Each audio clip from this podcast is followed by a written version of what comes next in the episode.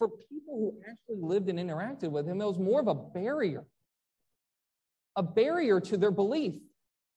It's easy for us to look back in hindsight to see, yeah, of course Jesus is God. Who else could do the things that he did? But wouldn't it test your faith if you had seen him and walked with him and saw that he's a normal person? He's an ordinary human being as far as appearances go. They would have noticed his uniqueness, but it would not have just automatically drawn them to the conclusion that he is the Son of God. They, Jesus' own assessment of the situation is found in verse 4, where he says, A prophet is not without honor. Another way of saying that is a prophet is not dishonored, is the word there.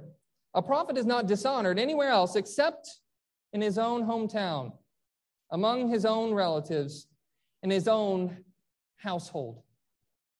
See, we can we have a kind of a modern day equivalent to this. That familiar, familiarity breeds contentment. Breeds not contentment, but contempt. I didn't enunciate that really well. The familiarity breeds contempt. I have never been a celebrity. I never plan on being one. But it's funny how, how many celebrities talk about how they'll be adored by fans, but when they come home, they're just a normal guy. Average Joe. The comedian who's making jokes in the club, when he gets home, and he's just the corny dad, making corny dad jokes and isn't funny at all.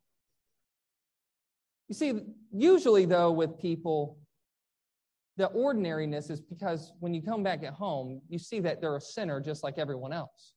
They're a flawed human being. And that's one of the reasons why people are celebrities are humbled when they return home.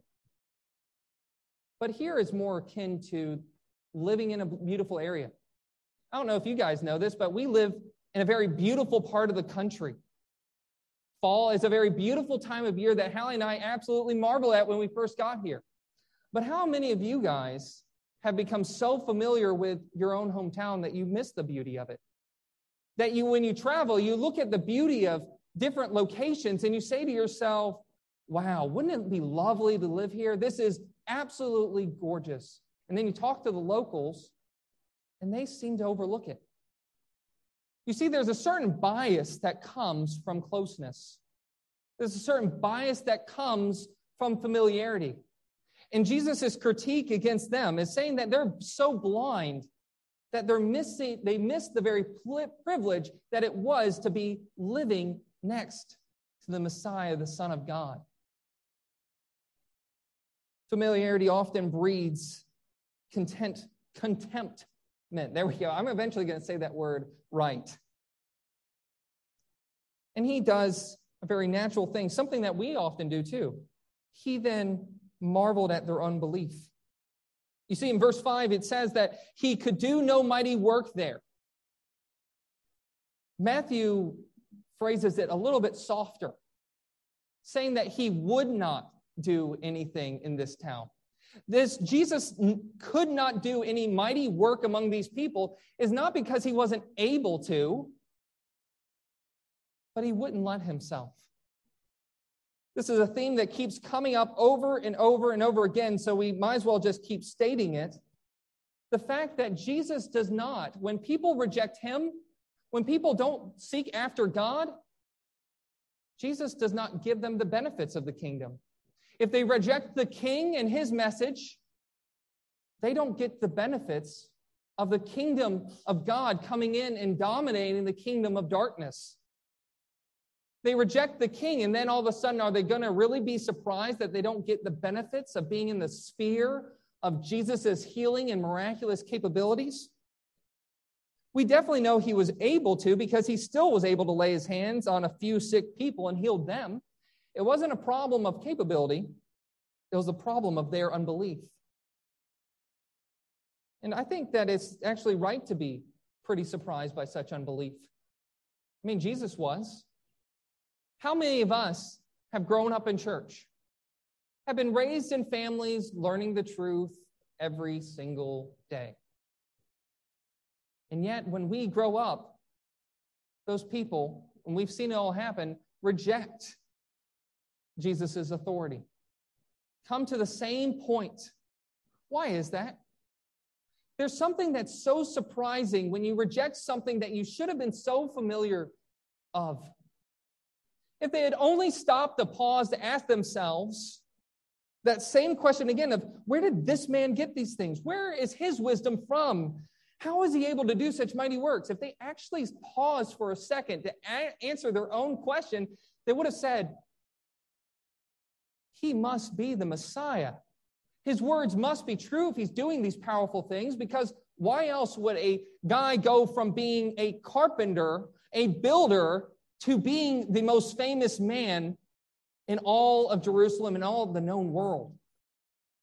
Why else would this poor boy who was raised in the neighborhood a boy that the, being of a family that's so poor that they had to afford they could not afford anything besides a dove for his sac- sacrifice at his circumcision.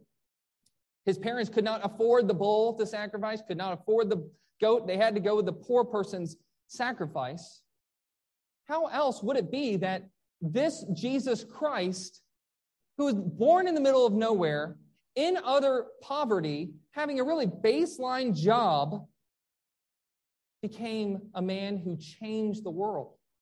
Is not the best explanation of this is that he was in fact the Christ, that all of his miracles actually happened? Their criticism, this criticism of a familiar bias that led to their rejecting his, of his authority, is really not well founded. And just like with any criticism that Jesus receives, unlike us, where we might pause and really question ourselves if those closest to us reject us, might halt our ministry. But Jesus' ministry was not hampered at all. Instead, Jesus uses the rejection of his authority as an opportunity to train his future 12 apostles and for their role in redemptive history. And we see him here, that second fill in the blank, we see Jesus delegating his authority. He is delegating his authority. And look at how he does it. He calls his 12 out, he sends them out two by two, and he gives them something he's actually already given them. He gives them authority over the unclean spirits. He gave them his power. See, the apostles, these 12, were going to have a very special role in redemptive history. They were going to be the 12 guys who are tapped on by the Lord Jesus himself to be his representatives throughout the world. And how did they demonstrate that they're Jesus's representatives? They had Jesus's power uniquely. And they had Jesus's message. Something true of all everyone in this room is that we have had Jesus's power demonstrated in us to change our hearts. We've experienced the first fruits of the resurrection and the fact that we have went from out of darkness and death into light. We have a knowledge of Jesus Christ. We've come under the joy of his sovereign dominion over our lives. But we can't touch sick people and have them healed. We can't tell the leper to be cleansed and they're cleansed. This was not a gift that was given to all of the disciples. We're seeing, we see here that he gives it to the 12. He gives it to the 12. And he teaches them a very specific lesson. He gives them authority, his Jesus' own power, and he charged them to take nothing for their journey. Nothing at all. They don't have any bread. They don't even have a rod, as Matthew and Luke tell us. A rod is a defensive mechanism. Here, he tells them to take nothing for their journey except a staff. Staff is something you use to help you walk. So that's the possible contradiction, contradiction that people see in this text. That they, he told them that they could take nothing but a staff, no food for their journey, journey, no bag, no money in their belts. And here the word for money there is a little copper coin, which will become, you should remember when the widow cast her copper coin into the giving, the offering at Jerusalem, and Jesus says that she gave of all her, that she had. And it wasn't because the widow had so much. She just had a copper coin. Jesus does not allow them to even bring money in their belts. And we learned exactly why, and I'm thankful that we have Luke chapter 22. We have Luke chapter 22 that tells us uh, that when he, 22 verses 35 through 38, that he said, When I sent you out with no money bag or knapsack or sandals, did you lack anything? They said, No, nothing. He said to them, but now let the one who has a money bag take it, and likewise a knapsack. And let the one who has no sword sell his cloak and buy one, for I tell you that the scriptures must be fulfilled in me. And he was numbered with the transgressors. The reason why I read that, the main point of that, reading that text, is to say that what Jesus is doing here is something unique to the apostles. He's not setting up a prescription for exactly how we are to conduct missions here and now when we bear witness to Christ. He said, Remember when I told you to do that thing? I gave you that prescription, orders to bring nothing? That's not a prescription. Now, when you live in the world post Christ, bring stuff. Go prepared. And he says, bring a sword. And he's not alluding to a real, that he's taking that they're to take a sword and fight for the kingdom of Christ because then the next very next verse in verse 39 Peter is going to say, "Oh, there's some swords. We can buy those." And Jesus says, "That enough of that. Don't don't buy the swords. Don't get in trouble." He's saying that the mission, the type of work that they're about to go through is different depending on the context. And I think it's really important to say that because oftentimes when we're reading our Bibles, we take it all as prescription. That we read texts like these and we say, it's like that medicine, that label on our medication that tells us you take this dosage, you take this medication, you take it this many times a day, and you'll get this result. And we apply here, and so many people have, as they say, missions work should be taking nothing, going out into the world and letting God provide for every one of your needs and that's the only way you can possibly do it. No.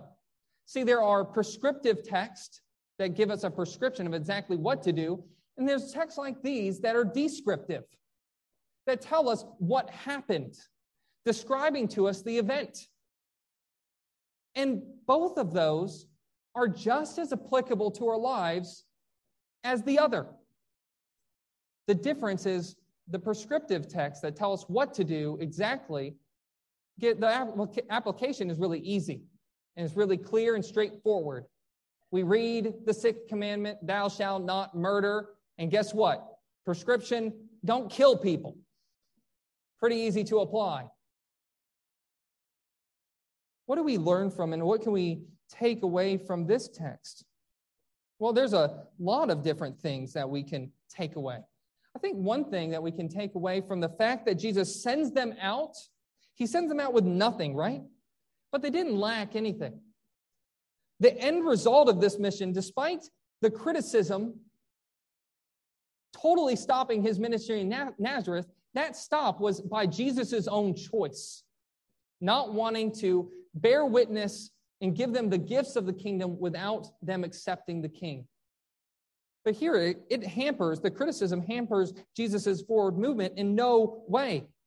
The disciples did go out, they did proclaim for people to repent, and they cast out many demons. This is verse 13. And they anointed with oil many who were sick, and they healed them. Their mission was an absolute success. And I think at this point, we need to at least understand the principle here. Sometimes we have lost in modern missions mentalities, we've lost a sense of urgency that there is a real need out in the world, that people need to hear the gospel of Jesus Christ. And in our urgency, we say, well, you know, there are people who are better equipped than us to do that work.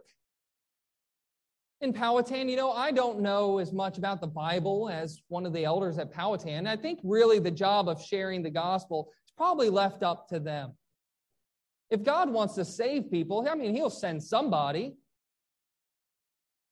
We also lose a sense of flexibility. The disciples, when they went, they were to go and stay at the house that they were. Once they experienced hospitality, someone who received them, they were received as a delegate of the Lord Jesus Christ. They were to stay there no matter what other accommodations came their way. But if anyone was to reject them, they were to shake off the dust from their feet and move on. Being flexible, not having to stay at one place, allowing our plans to change. You know, that's exactly what Jesus did. Jesus, when he was rejected at Nazareth, he kind of shook the dust off his feet and continued on. Literally, the 6b, which is a separate sentence, verse 6b says, After he marveled at their unbelief, he went about among the villages teaching. And he sent them out all to the encircling, the among the villages. It's the towns that, the little villages, just like Nazareth, that all circled Nazareth. The encircling villages got the benefits. And there's that word there that if the disciples were rejected, they were to sh- shake off the dust that is on their feet as a testimony against them. When the disciples left that place, when you're walking around with sandals, you have a lot of sand, a lot of dirt, a lot of grime on your feet. And people who rejected the Lord Jesus Christ, they were to say, I don't even want the dirt on my feet from this place to be left on me. Because if you reject the Lord Jesus Christ, and you know that this place is going to be judged, that's what the sign is for them to shake off the dirt, lest the judgment possibly come upon you, as a testimony that their rejection of the Lord Jesus Christ is not just a matter of indifference. Their criticism, the criticism from Nazareth, in no way hampered Jesus' ministry. And instead, it really should give us a sense of urgency, a sense of at least dependence upon God, knowing that if we move forward, God will provide the way. He'll provide all the necessary resources. As Jesus says in Luke 22, it doesn't mean we don't prepare. But you know, just like people who save up money to have kids, you can never really save up enough money to have kids. There's a certain step of faith that you have to take, knowing that, you know what? I want to be faithful to the Lord. If He blesses me with children, He will provide. That's what we're looking at here. And that especially, that sense of urgency, imagine how much more it should be for us if people are dying and going to hell, spending eternity somewhere. We should be a little bit more urgent, shouldn't we?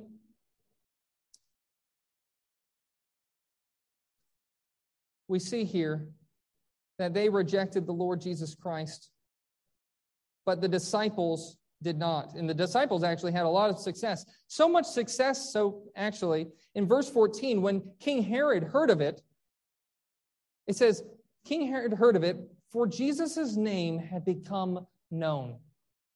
Jesus' fame was spreading. And there's lots of different alternative explanations, this is that last blank, alternative explanations for why he's able to do what he's able to do. And there's really three of them here. Some said that he's Elijah. Others said that he's a prophet, like one of those old, really great prophets. And then something that probably wouldn't come to your, yours and my mind is that some people said that he was John the Baptist raised from the dead. We know that that's Herod's explanation, and we're going to look at this more, really all, next week. That the reason why Jesus, why Herod comes to this conclusion is because of his guilty conscience. He has a bias, just like the bias of familiarity blocks the people out from being able to see who Jesus is. There are so many different biases that people have and prejudices that they have against the Lord Jesus Christ that causes them to reject him and not want to follow him. Herod is plagued by his guilty conscience. And his explanation is he has to be John the Baptist. you know, the same, the same three things is going to persist in the crowds. These same three things are going to be opinions that people have about Jesus, trying to explain what's going on. Turn with me in uh, Mark chapter 8. Mark chapter 8, look at verse 27. And Jesus went on with his disciples to the villages of Caesarea Philippi, and on his way he asked his disciples, Who do people say that I am? And they told him, John the Baptist. And others say, Elijah. And others, one of the prophets.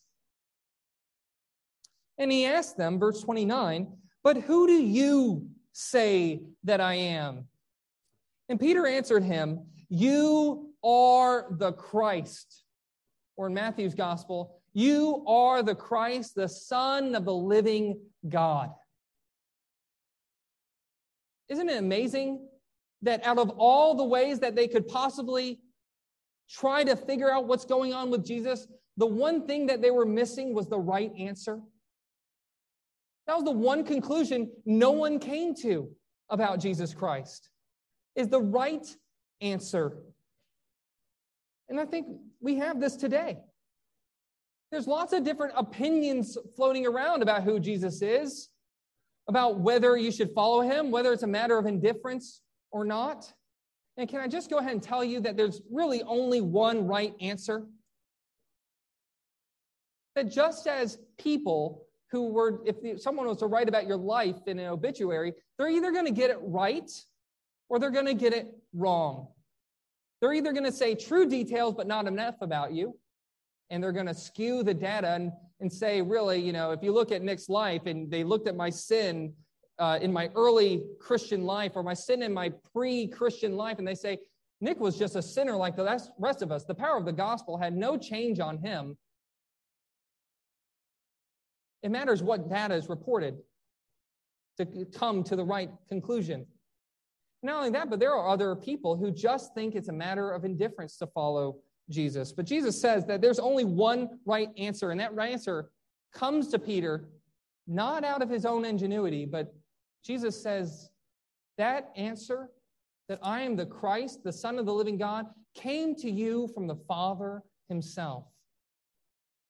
For no, none of us come to the right conclusion about who Jesus is and that he's worth following with all our lives unless God blesses us to be able to have eyes to see and ears to hear the truth of who He is. You know, I'm not exactly sure what he taught that Sunday morning, or really Saturday morning, Lord's Day. But I know at least one Sunday, or one Lord's Day, day of worship, when he came into the synagogue, I know one thing that he taught in Nazareth. Luke chapter 4, verses 16 through 21 records something absolutely fascinating. Luke chapter 4, starting at verse 16, says that, And when he came, Jesus, to Nazareth, where he had been brought up, as was his custom, he went to the synagogue on the Sabbath day, and he stood up to read. He's in my position he stood up in the worship service and he read from a scroll. He read from the scroll of the prophet Isaiah. It was given to him, and he unrolled the scroll. He opened up his Bible and found the place where it is written. And this is Isaiah chapter 61, verses 1 through 2. He says, The Spirit, imagine if I stood up in this worship service and I opened up to Isaiah chapter 61 and said, This. Reading from Scripture. The Spirit of the Lord is upon me, because he has anointed me to proclaim good news to the poor. He has sent me to proclaim liberty to the captives and recovering the sight of the blind, to set at liberty those who are oppressed, to proclaim the year of the Lord's favor. And then he rolled up the scroll, gave it back to the attendant, sat down, Everyone, the eyes of all in the synagogue were fixed on him. And then Jesus began to say, Today, this scripture has been fulfilled in your hearing. Imagine if I would say that. Their reasons, their criticisms against Jesus Christ, none of them are valid. All those alternative explanations, when we're trying to analyze who is this guy who can tell us how we should live our life, the thing that's held in common amongst all the criticism, whatever the particular bias of from individual to individual, the thing that's held in common among all of them is that their explanation does not stand up under scrutiny. None of their explanations are valid. He's not just a prophet. He's not Elijah incarnated. If anyone had the role of Elijah, it was John the Baptist, who's the one that they're saying possibly rose from the dead to do these things, even though John the Baptist never performed a miracle in his earthly life. This is not some logical conclusion that they're coming to.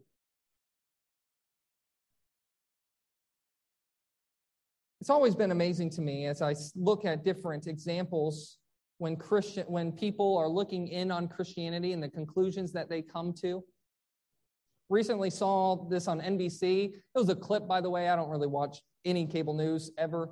I haven't had cable really for the duration of our marriage, Hallie and I's marriage.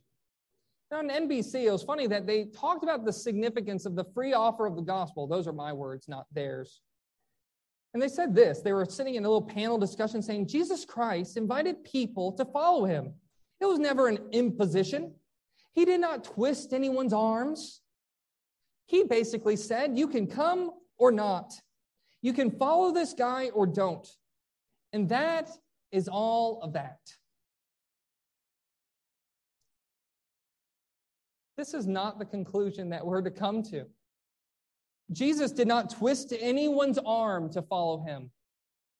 Anyone who rejected him, he rejected them.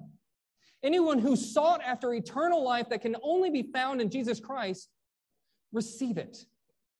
The same thing is true today. But the fact that Jesus was not twisting anyone's arms, getting his, trick, his critics to be forced into a position to follow him, was not because it's a matter of indifference. It's rather the opposite. Following the Lord Jesus Christ is so important because who he is. He is actually the only guy who can tell you how you should live and what you should do. He's the only guy that we should listen to when he says, turn from this particular lifestyle that you're doing, that you should actually listen because he's the God of the universe. And he's so good, he will punish absolutely every sin. That's why we proclaim it. And that's why the disciples went out. They went out to proclaim good news to the captive. And when asked and push comes to shove, when people ask, who does this guy think he is? The only right answer that we have is that the Lord Jesus Christ is that. Christ is not his last name, it's his title. He is a king and he's the King of kings and he's the Lord of lords. And we listen and obey him because he truly is who he says he is. And he has done everything imaginable to authenticate that information. And we are foolish if we do not believe it. Let's go to our Lord in prayer. Heavenly Father, we thank you for your word. We thank you that you give us life, abundant life, the forgiveness of our sins. You have given us the only thing that matters a restored relationship with the God of glory, with the triune God Himself. Lord, we thank you that for those who put their trust in you, who cling to the promises of God that have been made to us, that are pictured to us in our baptism, when we cling to those promises, we have the promise of eternal life. But we have a promise of so much more than just the mere benefits. We have the promise of living life abundantly because we are in Christ. The Lord of glory is not just our friend, but he is our brother. He is our family. He is our Savior, and he is our King. And the Father is our Father. And the Holy Spirit mediates and brings us up into this relationship. Just like it was in the garden, the relationship is restored already in our hearts. And Lord, I pray that we would not see, that no one in this room would become so familiar, so lack, having a lack of amazement that they forget the greatness of our God, that they become numb to the beauty of our Savior. Lord, may you all convince us of your goodness by your Holy Spirit day by day. And may you help us to seek to follow you, for you are all that's li- worth living for. It's in Jesus Christ's name that we pray. Amen.